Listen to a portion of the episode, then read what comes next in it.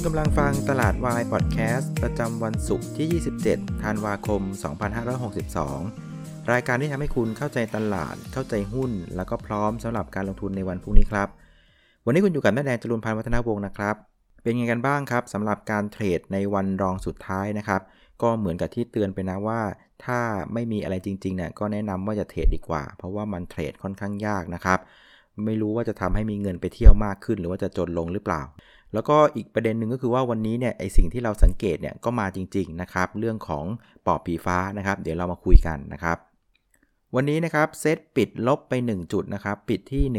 1,578 นะครับคือถ้ามองในราคาปิดก็อาจจะรู้สึกว่าเซตมันไม่ค่อยมีอะไรนะ แต่ว่าถ้าใครที่อยู่หน้าจอจะเห็นว่าวันนี้เนี่ยมันมีความผันผวนสูงมากๆเลยนะครับ คือในช่วงเช้าเนี่ยเซตเนี่ยขึ้นไปบวกสูงสุดถึง 9 จุดเลยนะครับ โดยไปทำจุดสูงสุดที่ 1,588 นะครับ แล้วก็คือเบรกเน็กไลน์ขึ้นมา 1580 แล้วก็วิ่งขึ้นมาทันทีนะครับ ตรงนี้เองเนี่ยก็ทำให้แมงเม่านั้นรีบกระโดดกันขึ้นรถนะครับ กลัวตกรถกันใหญ่ แต่ว่าพอตอน 4 โมงเย็นนะครับ ก็แก๊ง 4 โมงเย็นก็มาอีกแล้วนะครับ ก็ปาปาปาปาปานะครับ ก็เซตลงไปลึกลบ 11 จุดนะครับ ตอนประมาณสัก 4 โมง 25 นะครับ จากนั้นก็ค่อยๆงัดงัดงัดขึ้นมานะครับ ขึ้นมาได้ถึง 10 จุดเลย แล้วก็ในช่วงของตลาด ปิดคือ ATC เนี่ยก็มีหุ้นหลาย ๆ ตัวก็กระโดดนะครับจากแดงขึ้นมาปิดเขียวเนี่ยก็ช่วยดันให้เซตเนี่ยปิดได้ 1578นะครับก็เลยกลายเป็นภาพของการลบอ่อนๆนะประมาณ 1 จุดนะครับตัวที่น่าสนใจคือว่ามันมีหุ้นอยู่ 2 ตัวเนาะที่ปิดกระโดดนะครับจากแดง ๆ อยู่กลายเป็นเขียวเนี่ยที่ผมเห็นอยู่ก็จะมีตัวของ Home Pro นะครับแล้วก็ g u f Energy นะครับก็เป็นหุ้นที่เรียกว่าอยู่ในมอนิเตอร์ของกองทุนอยู่แล้ว เป็นหุ้นที่พื้นฐานค่อนข้างดีนะครับ ในชุดของหุ้นที่ผลักดันตลาด 3 ตัวแรกเนี่ยจะมีตัวของพลังงานบริสุทธิ์นะครับ CPN แล้วก็ BJC นะครับ ก็บวกกันคนละประมาณ 1 ถึง 1.5% 3 ตัวนี้ก็ช่วยดันตลาดได้ประมาณสัก 0.7 จุดเท่านั้น ในฝั่งของ EA เนี่ย เท่าที่ผมเช็คล่าสุดดูนะไปไล่รายชื่อผู้ถือหุ้นดู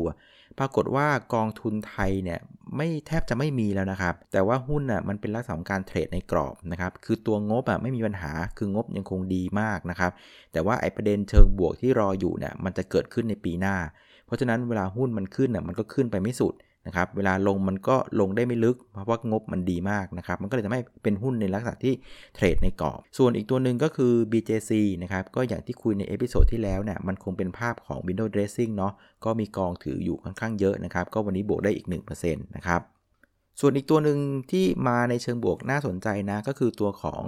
TPI p o l i n นะครับ วันนี้บวกไปถึง 8%นะครับ ปิดที่ 1 บาท 30 สตางค์นะครับ ตัวนี้เนี่ย ถ้าจำกันได้เนี่ย มันมีข่าวว่าแพ้คดีจากกระทรวงอุตสาหกรรมนะครับ ก็ต้องชดใช้เงินประมาณสัก 5,000 ล้านบาทนะครับ แล้วก็ทางบริษัทเองก็บอกว่าจะต้องอุทธรณ์ในเรื่องนี้นะครับ แต่ว่าถ้าเกิดเอาความเสียหายของเรื่องนี้แล้วก็บวกอีก 2-3 คดีที่มีในมือเนี่ยนะครับบุ๊กแวลูหรือมูลค่าทางบัญชีเนี่ย หลังจากหักไอ้เรื่องคดีเหล่านี้นะ มันก็ยังสูงถึง 2 บาท แต่ว่าสิ่งที่น่าสังเกตของหุ้นทีพีโพลีนก็คือว่า วันที่ประกาศข่าวว่าแพ้นะครับ วันนั้นน่ะราคาหุ้นอยู่ 1 บาท 22 แล้วจากนั้นหุ้นก็ลงไปลึกนะครับ ลงไปถึงบาท 10 สตางค์แต่ว่าวันนี้กลับกลายเป็นว่าหุ้นค่อยๆดีดกลับขึ้นมานะครับ เป็นแท่งเขียว 2 แท่งละ กลายเป็นบาท 30 ละแซงนะครับราคาของวันประกาศคดีด้วยซ้ำไปนะครับเอออันนี้ก็น่าติดตามอยู่เหมือนกัน ส่วนชุดที่กดตลาดนะครับ 3 ตัวแรกก็จะมี AOT ปตท CPO นะครับ ก็ลดกันลงไปคนละประมาณครึ่งเปอร์เซ็นต์นะครับ จับมัดรวมกันเนี่ยก็กดตลาดประมาณสัก 2 จุดก็ไม่ได้มากมายอะไรนัก แต่มีอยู่อีกตัวหนึ่งที่น่าสนใจก็คือตัวของ TCAP นะ TCAP วันนี้เนี่ยลบไปถึง6%นะครับ เนื่องมาจากว่าขึ้นเครื่องหมาย XD นะครับ ก็คือคนซื้อวันนี้ไม่ได้เงินปันผลนะครับ ก็จะเป็นเงินปันผล 4 บาทกลมๆนะครับ ก็ แต่ว่าราคาหุ้นที่ลงวันนี้เนี่ยลงเพียงแค่ 3 บาท 50 เพราะฉะนั้นคนที่ถือข้ามมาเอา XD เนี่ยก็ถือว่ากำไรละ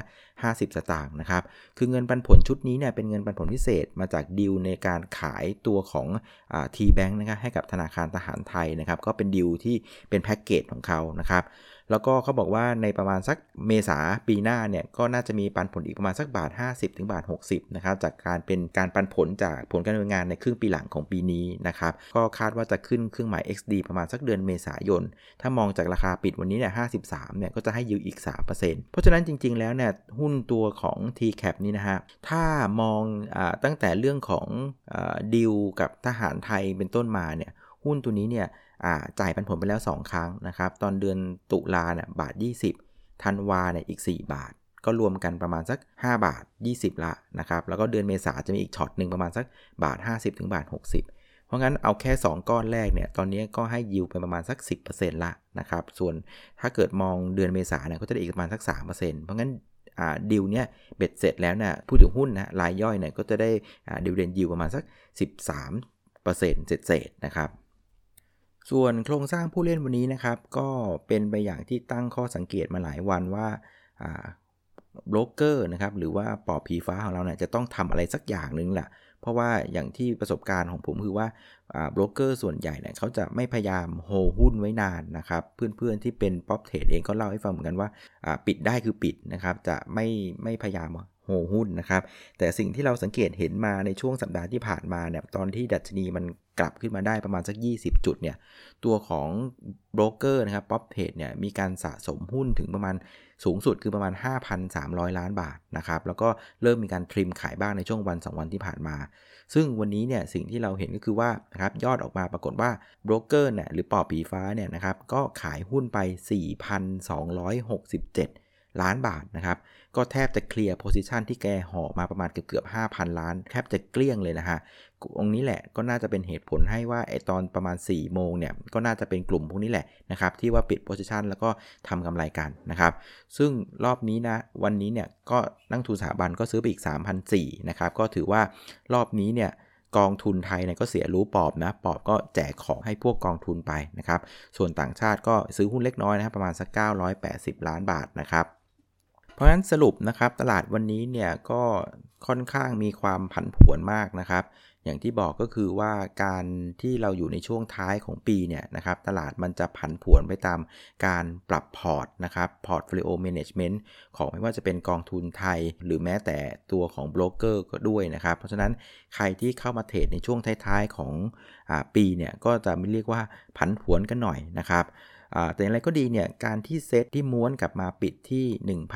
1,578 ได้นะผมถือว่าเป็นสิ่งที่ดีนะ เพราะว่าหลาย ๆ ตัวเนี่ยสังเกตดูหุ้นตัวใหญ่เกรด A อย่างที่บอกเนี่ยอย่าง Home Pro เองกัฟเองเนี่ยเรียกว่าปิดกระโดดจากแดงมาเป็นเขียวได้เนี่ยอันนี้มันก็สอเจตนาเหมือนกันว่าเออพร้อมจะเล่นเหมือนกันนะ เพราะฉะนั้นผมว่าวันจันทร์นะครับก็มีโอกาสเหมือนกันนะครับที่เซต มีโอกาสที่จะเดินหน้าต่อ คือถ้าเกิดเรามองว่าปอบผีฟ้าเนี่ยแจกหุ้นไปหมดแล้วไม่เหลือหุ้นในในมือแล้วนะเพราะฉะนั้นจริงๆเนี่ยวันจันทร์น่าจะเป็นวันที่ทางสะดวกมากเลย คือถ้ากองจะทำอะไรเนี่ยก็วันจันทร์บอกว่ามีมีโอกาสปลิวอยู่เหมือนกันนะครับ แต่ว่าก็บอกว่าไม่ได้ชวนเทรดนะ คืออย่างที่บอกคือช่วงนี้นะผมว่าเป็นช่วงที่มันไม่ไม่ค่อยปกตินะครับ ผมว่าเอาเวลาไปไปพักผ่อนกันดีกว่านะครับ เพราะฉะนั้นสิ่งที่เราได้เรียนรู้ในวันนี้นะครับ ก็อาจจะมาย้ำอีกทีหนึ่งแล้วกันนะครับ คือในช่วงของปลายปีเนี่ยเน้นย้ำว่าพยายามอย่าไปเทรดสู้กับพวกกองทุน หรือว่าตัวของโบรกเกอร์เลยนะครับ ราะว่าเราเนี่ยคือแพ้ทั้งเงินนะครับ เงินเขาใหญ่กว่าเราหลายหลายเท่าตัวนักนะครับ แล้วก็เราก็เดาทางไม่ออกหรอกนะครับ ว่าเขาจะปรับตัวไหนเข้าตัวไหนออกนะครับ เพราะงั้นก็อย่าเสี่ยงดีกว่านะครับ ช่วงปลายปีผมว่าเป็นช่วงที่เราพักผ่อนนะครับ นั่งทำบัญชีกันปีที่ผ่านมาได้ตัวไหนเยอะ ๆ เสียตัวไหนเยอะ ๆ ไอตัวที่เสียเสียเพราะเหตุอะไร แล้วก็ปีหน้านะก็พยายามอย่าทำให้มันพลาดอีก ตัวไหนที่เล่นแล้วได้กำไร เอ๊ะเราเล่น pattern นี้ได้นะฟอร์มอย่างนี้เราเล่นได้ตลอดเลย เราก็พยายามเน้นเน้นย้ำๆว่าปีหน้านะ่ะเราจะเอากับไอ้ท่านี้แหละ ท่านี้ฉันได้ตังค์ฉันก็จะเล่น ท่านี้เสียตังค์ฉันก็เสียตลอดก็อย่าไปเล่นเอาแล้วกันนะครับเอาละครับ วันนี้ก็คงจะจบแต่เพียงแค่นี้นะครับ พบกันอีกทีวันสุดท้ายของปีในวันจันทร์ที่ 30 วันนี้ลาไปก่อนครับ สวัสดีครับ